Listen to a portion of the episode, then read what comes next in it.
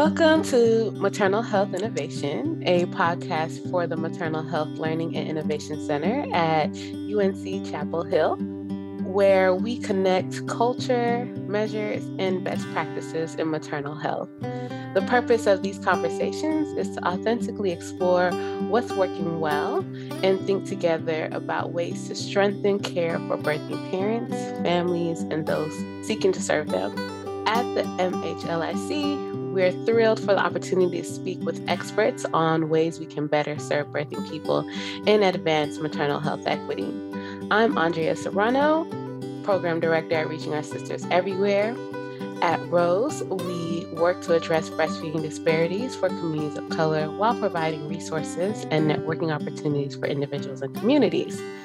I have the utmost privilege opportunity to speak to some phenomenal experts from the Appalachian Breastfeeding Network. And so today I am talking with Stephanie Hutchinson, founder and president of the Appalachian Breastfeeding Network, Kate Tuttle, membership chair of ABN, and Gina Spears, ABN secretary and librarian.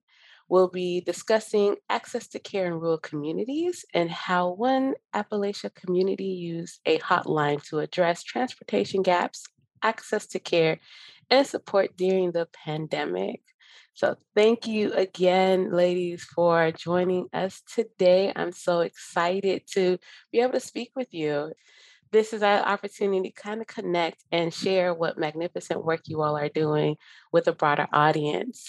And so, with this, I'll lead in with my first question. And any of you may choose to answer. And that is what is the Appalachian Breastfeeding Network for those that may not know the greatness? Thank you for having us. We are a 501c3 nonprofit organization. Uh, we didn't really start out that way. We started out as a cultural coalition. Just basically, we wanted some information and some education that was Appalachian specific. And, you know, at the time, you know, Gina and I were actually in a room together and we were just kind of talking about this after a conference that we went to. And we just, you know, went to Google and we're like, there has to be something, you know, Appalachian and breastfeeding. And that's what I did. I went to Google, I typed in Appalachia and I typed in breastfeeding and nothing came up. Absolutely nothing. And so we're like, well, if it if it doesn't exist, we're going to make it. And uh, so that's what we do. We focus on increasing access to care um, and lactation services in Appalachia. Uh, it started out in our Appalachian, Ohio, and it grew to all 13 states. So we're just like super excited to continue to grow, continue to offer that um, access to care. Beautiful. So I want to make sure the audience is able to know what the full mission is what is the mission statement that you have for Appalachian Breastfeeding Network? Uh, so our mission is to work towards transformation of breastfeeding culture in Appalachia by providing empowerment and education to increase access to care. And so, diving into our next question here, what kind of gaps did you see in access to care and support in Appalachia? Um, I would say there's definitely a stigma attached to the word breastfeeding. People hear it and they think hillbillies and rednecks, but we're not. We want the same care that people it, who are not living in Appalachia receive. But it seems that we do have trust of those outsiders who would come in and give us that up to date care. So the growth in Appalachia tends to be a little behind. And so I would definitely say the biggest thing um, Stephanie was the first breastfeeding peer helper in our county. And so up until she started, there wasn't anything. So that lactation care, when I started at WIC and then eventually moved to the hospital where I work now, I mean, even now, I've been here three years. People are still like, oh, we have a lactation consultant. I didn't know we had that. That's so cool. Go ahead, Kate. Yeah, no, you're please. fine. I just think that for people in the Appalachian region, um, poverty is a huge battle. I have I work at a local WIC, and I have moms that um, say, "I can't make it to my appointment this week. I don't have the gas money, or I don't have anyone that can take me." Um, I also have moms that have a baby on Thursday, go back to work on Monday because they're the only source of income in that home, and they literally cannot afford to to not be at work. So I think a lot of people kind of deal with that poverty, and I, I think that it really inhibits you know, think getting to their doctor's appointments, getting to their WIC appointments, getting to the resources that they need to get to to get the help that they need. Absolutely. And both you all have mentioned Appalachia region. So not everyone is aware of how broad the region expands. Uh, could you provide just a little insight on that? Um, it actually spans across 13 states. Uh, West Virginia, though, is the only one that is completely in the Appalachian region. Stephanie, Kate, and I just happen to be in the little piece of Ohio that is considered Appalachian. And we, luckily enough, know Stephanie, who has big dreams for our area. So we're just along for the ride. Um, but yeah, it's it's actually very it's huge Stephanie probably knows the exact mileage or counties. Um, I did at one point, and I, I definitely do not know the mileage. I don't know. but I do know that it spans from New York down to Mississippi. So, and like Gina said, West Virginia is the only state that is entire state. But where we are in Ohio, it's actually 38% of the state. So I do know the percentage, but that, I do not know the mileage. no, the information is great, um, just because not many know the full um, region, and so I think it's really good to kind of give that visual um, when thinking about it. And so you mentioned transportation being a barrier. You mentioned, you know, having access to providers in um, the full region being a barrier prior to the pandemic. Like this is these are barriers that have existed. So after COVID nineteen hit and you know the pandemic, how has it impacted the needs of the community? How has it exacerbated it? Yeah, so what's really interesting about this is that we got our current grant funding for our breastfeeding hotline in March of 2020. So like exactly when everything was going down, that's when we we had our hotline really fully funded. And it started out we would get questions about relactating due to you know formula shortages and stuff like that. And then after the you know some time went on a little bit we had some questions about you know can i breastfeed while i am covid positive? And then it went on to you know what is the you know vaccine um, effectiveness or safety for somebody that's lactating. So it's kind of like fully come full circle with our hotline but even outside of our hotline we know that wic pretty much is the number one source of lactation support in appalachia especially um, in ohio. We have to have Eh, you know WIC staff in each county. And not every county has an IBCLC not every county even has a birthing hospital. And so WIC might be the only source of lactation support for them but with covid they're not seeing them in person. And so what I like to call pink flags real bummer. I, yeah I don't really like to call things like red flags because we don't really know for sure but I like to call them pink flags. And so those pink flags might be getting missed because they're not coming in for weight checks, they're not seeing in person. We don't know if they need lactation support. So, you know, we have seen a huge increase as well in an already isolating, you know, area that we're seeing a huge increase in like PMADs. And um, so thankfully with our hotline, we do have a mental health specialist um, that gets lots of calls as well. In fact, we had, you know, a call recently that went on for almost two hours with a parent. So we know that it's desperately needed. And COVID is a big, you know, factor in that too. Appreciate the insight. And so for those that may not know, PMADS is um, perinatal mood and anxiety disorders. Thank you. I always like to make sure, you know, because uh, I, in my head, I thought the same thing, but, you know, be on the safe side. Always good to ask questions. Yeah. And so, but speaking on that, I know the telehealth overall was really expanded as a means of seeking care, you know, just throughout the nation. That was a big call. And so, how did that kind of call to action around telehealth um, impact communities, right? Because I remember in previous opportunities to connect with you all, which is the awesome part about having relationship, is we talk about broadband being a issue and concern for, you know, um, the Appalachia region. So how did this kind of fold in through 2020 and on? One thing I will say that I've noticed is that people have to make sure that it's a good time. Uh, when they say they want a video call, I call them so we can schedule it to make sure that they're going to have someone to help them um, and reliable internet. And sometimes that's not always available.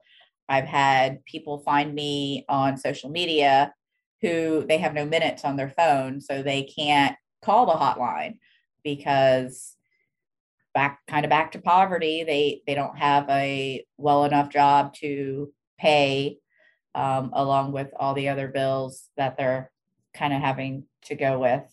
I mean, even I am the IBCLC on call, but every day the hotline staff knows that when I when I'm driving home that there's a gap of like 10 15 mm-hmm. minutes that I have no internet at all from my workplace to my home because of where I live.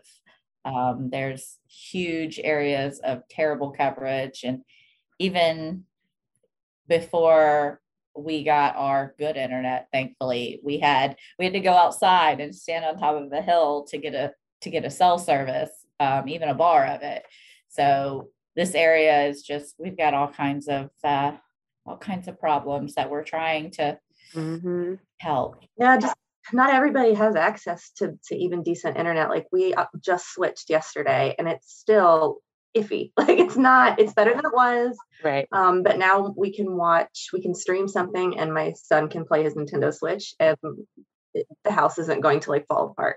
So i mean and we're not even in like a very rural, rural or secluded area too so like i can't even imagine you know further out. It's, i know that it's a struggle because we were struggling. Right and we're not. And yeah, I use Zoom to teach. And the other instructors always think it's hilarious that if somebody uses my microwave, it'll take my internet down. Like literally just using my microwave will kick me off Zoom. So we still, I mean, we are still even dealing with it. So those that don't even have access to paying for the, you know, the highest package like we are doing, you know, we know that there's a struggle one thing that I really am happy that we do on the hotline is that our motto is listen, support, and refer. Mm-hmm. So every single person that calls in gets a referral. We don't expect them to stop at us right. or you know wait for them to call us back. We are connecting them, collaborating with them, and making sure that they get the care that they deserve and the care that they need because most times they just don't know that it's there or they don't know where to go for it. Absolutely. And absolutely ex- wonderful example of what it means to overcome barriers, even if it's the infrastructure barriers, right? So, expanding more about the hotlines, I know you said was recently fu- fully funded March 2020, but it's been around prior to. So, give us a little bit of information on what led to the creation of the hotline. Yeah, sure. So, um, in 2017, Ohio Department of Health, they actually were doing some research and some surveys looking at breastfeeding statistics in our region in Ohio. And like I said, it's 38% of the state. So, I mean, this is a, a, huge region of our state. And our statistics are just much, much lower than the rest of the state. And so they actually approached me to see if we would like to do a pilot program. It was a three month program just to kind of get this hotline up and running, but it was an after hours program. So it was not only about our region, but it was also about, you know, those calls at 3 a.m., you know, when there's nobody in the office. So it was kind of like trying to bridge two different gaps. One, you know, like our infrastructure, and two, the fact that nobody is in the office, you know, in the middle of the night when people actually need help, you know. So we started with that three month program we had a little gap in funding after that. And the data was so good from that three month program that they're like, okay, let's do another one. Let's do a six month one. Um, we had a huge gap in funding after that. It was like they knew that they wanted to do it, but they didn't know where they were going to get the money. They didn't know how it was going to go, you know, how, you know, grant funding kind of works. But we kept it up and running voluntarily because we saw the need. We knew that people were calling us. We wanted to continue that. And then in 2019, there was a terrible hurricane season. And we opened it up 24 hours at that time because we saw the need. And at that point in time, when we saw that WIC offices were calling us, physicians' offices were calling us, parents were calling us, we kept it open 24 hours. And because of that data, we were able to apply for the grant that we have now, which is the Ohio statewide 24 hour breastfeeding hotline. So we were open 24 hours, seven days a week, 365 a year. It's really funny because I was looking at the data um, yesterday, actually, and from September 2017, which is when we started, to February 2019, we had about 800 calls. And in September of this year, we had 767 calls. Right. And I know me and Stephanie, we are here on the data because I love data and numbers. I'm like, show me the graphs. I get all itchy and happy um, for graphs. So I definitely understand what joy it means to kind of like pull all that information and just like watch the charts, you know, increase right. and to see that comparison. That is beautiful. Um, I almost don't even want to ask this next question because I feel like you've answered it already, but I'm still going to give the opportunity for you to maybe share if there was something else that um, speaks to it, which is what major successes have you seen?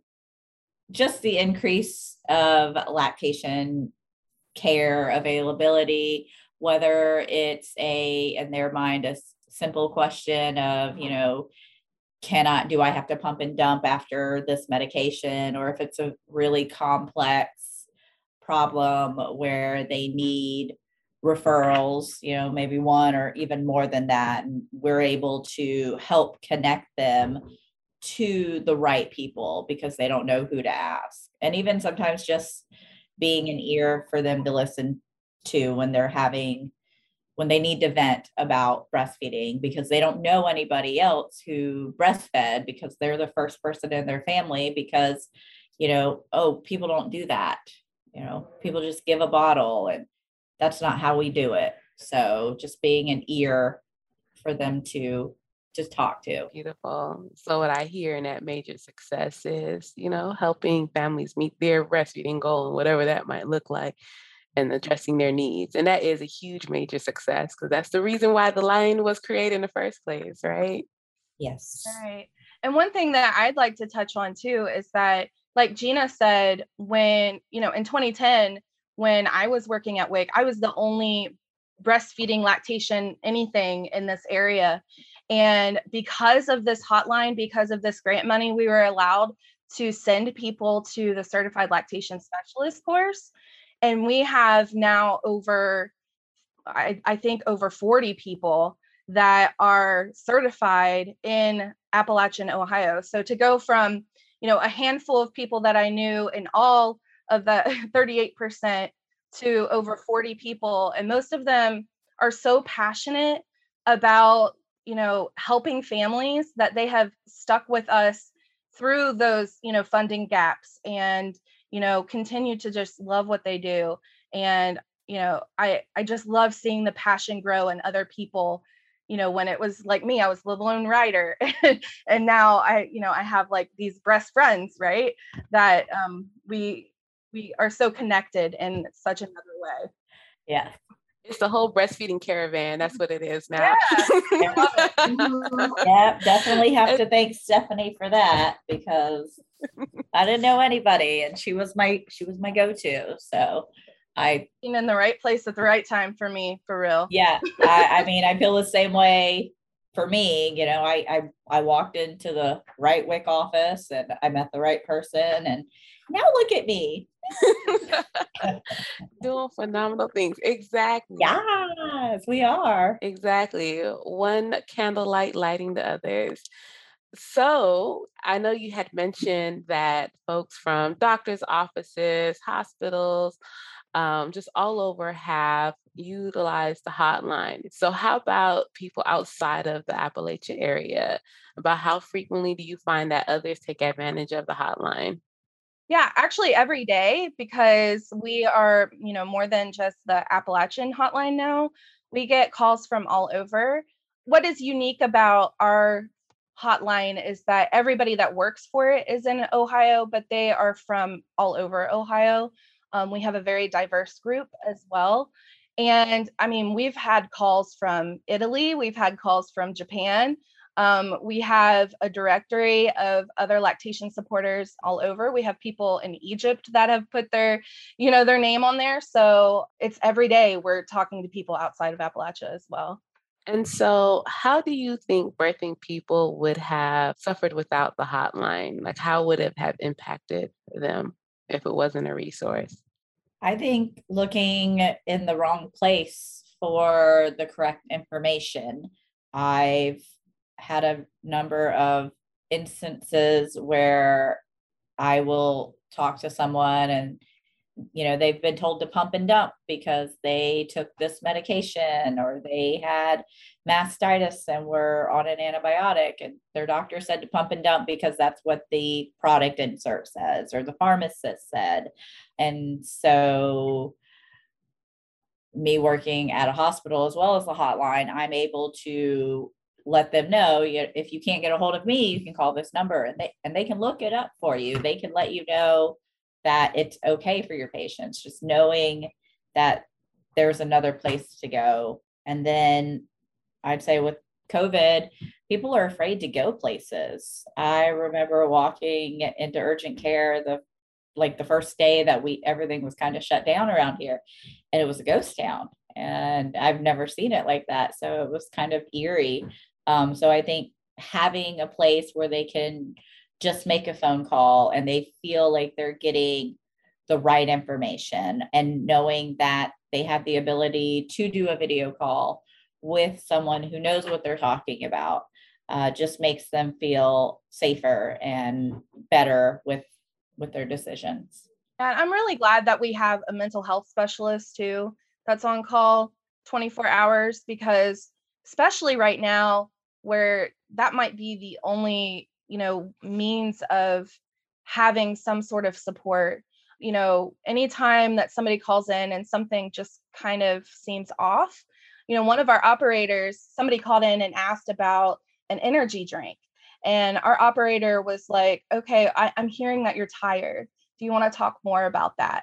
And so she called in asking about you know if an energy drink is safe to breastfeed with but she ended up leaving with a mental health referral and that mental health specialist talked to her and you know got her a referral in person when we may not have caught that any other way you know? She may not have received any other support for postpartum depression and i think that's what she was dealing with. So instances like that that we know would have fallen through the cracks just because you know especially with covid we're not going anywhere you know we're not seeing anybody in person and that was that was a really good catch by by one of our operators and i'm so glad that you know we've gone through trainings like that to be able to catch those things too. Absolutely um, understand because referrals definitely have been one of those things that's been a challenge especially you know before the pandemic but of course during it even more so where you know those connections are folks being able to catch you know a need that a family is expressing to be able to direct them to additional resources have been issues unless that family has specifically said i need this this and this you know that's when a referral might come but to be able to have a connection where they might be coming in for one thing but someone being able to adequately listen and really hear a person um, and be able to bridge those connections is so vital. And of course, um, addressing misinformation is so important. Um, I'm sure we've all been in comments on posts and we're just like, what is going on here? this is not the advice. so, having a really credible resource is so vital. And I'm so glad that what you all have created expands you know beyond you know the borders in a sense right um, i know i've definitely have given out the number as a resource line as well and so with this uh, what would you consider to be the most um, rewarding call you have ever answered? So I do all of the follow-up calls. So everyone that calls in, there's a form and it's pretty a pretty detailed kind of intake form. And sometimes when I'm reading through the the forms before I call the person, I'm like, man, this person is in tears. This person was upset. This person is exhausted. Um, and once you call, when I call back the next day, um, you know, just to hear that they're just a completely different person than when they began that call the night before is amazing. I mean, and especially when, and a lot of them will just even tell you, I just needed to vent, and I'm glad that someone was there to listen to me. And um, you know, so and so was very helpful. I'm so glad I got to talk to her, knowing that there's that huge difference in like what I'm seeing happened on paper to them saying, I'm good, I'm good, and I feel okay. It's just like, that's my favorite thing about the job for sure. I am the IBCLC on call. So I get the referrals when it goes beyond the on call staff's scope of practice. Um, so some days will be nothing, and some days I'll get, you know, a handful of them. And I definitely, when I call that caller back and just hearing honestly the relief in their voice that they're like, okay, thank you for the information. This is great. I'm so, you know, so many people have said at the end of the call that I'm so glad that this hotline is a thing. My doctor wasn't much help, or the pharmacist wasn't any help at all. And so just thank you for being there. And that honestly i i love what i do because i love helping moms and babe or you know lactating people and their babies.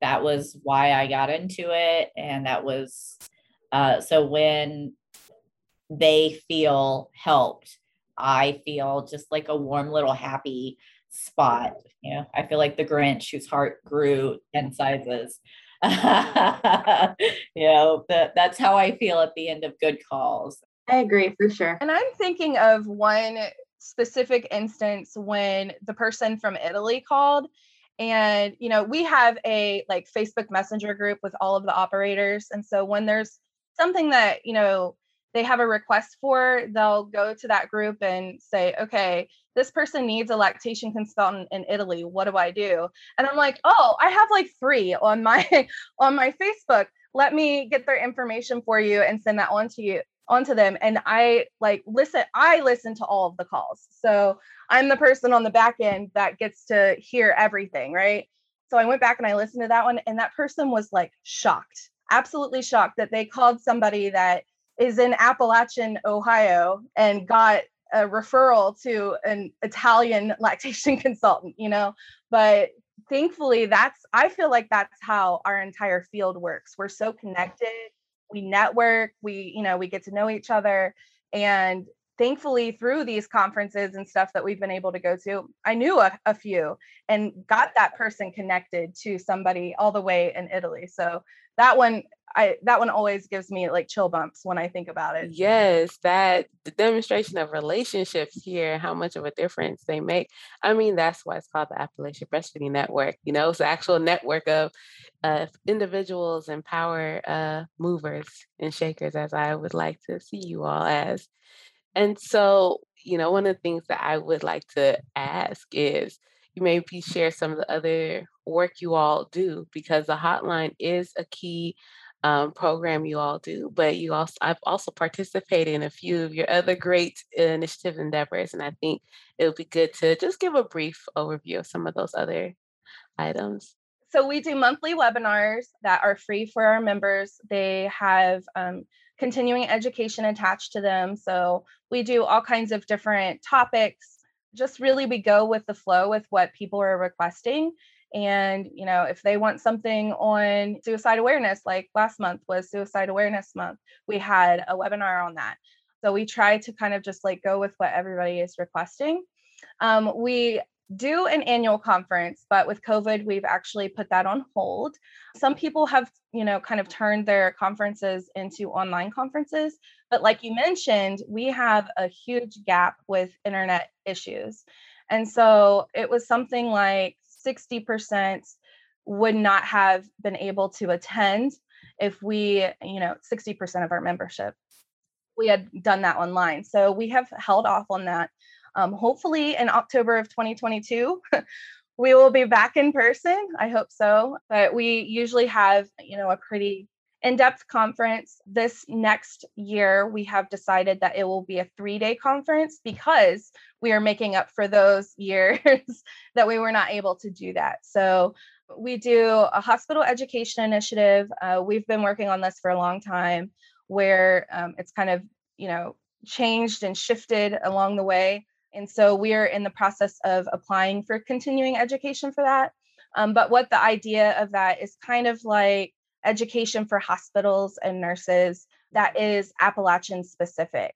Because one thing that we've realized is that our nurses are usually Appalachian, but our doctors are usually non Appalachian. And so there's like this clash between cultures when we are trying to, you know, move, uh, you know, lactation support forward.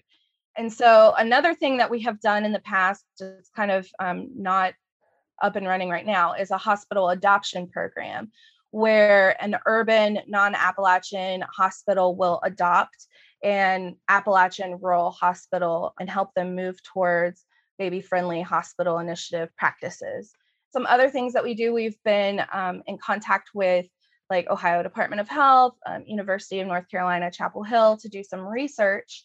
Uh, we've finished two different research projects that's another thing that is lacking in Appalachia. We don't have any statistics to back up what we're saying, you know, so that's what we're working on too.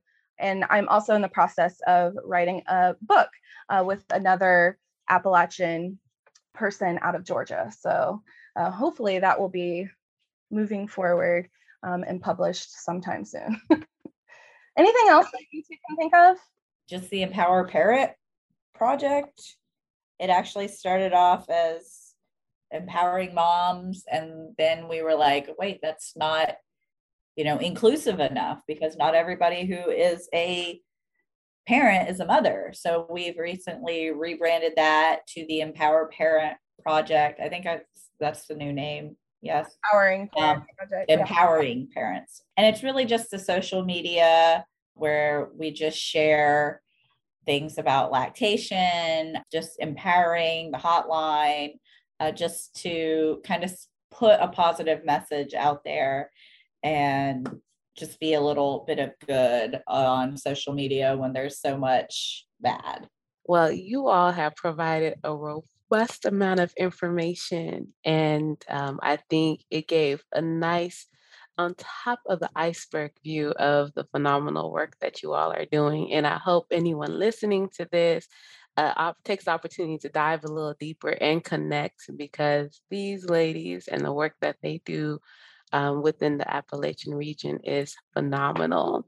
Is there any last words you want to give the audience? Just that we are, you know, we love collaborating with people. We love learning more. I think that's something that I pride myself on, as well as that I'm never done learning.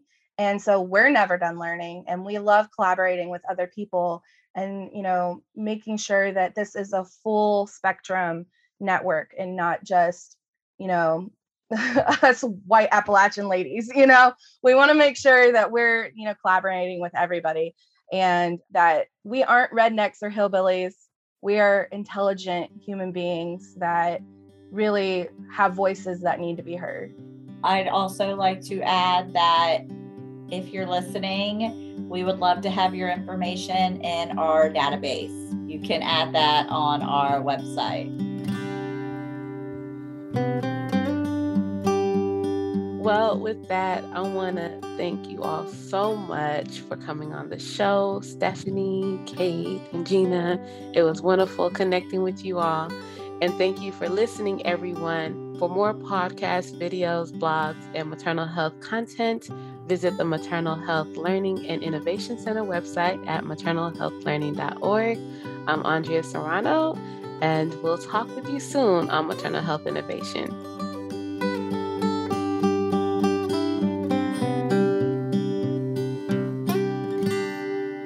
Project is supported by the Health Resources and Services Administration, HRSA, of the U.S. Department of Health and Human Services, HHS, under grant number U7 CMC 33636, State Maternal Health Innovation Support and Implementation Program Cooperative Agreement.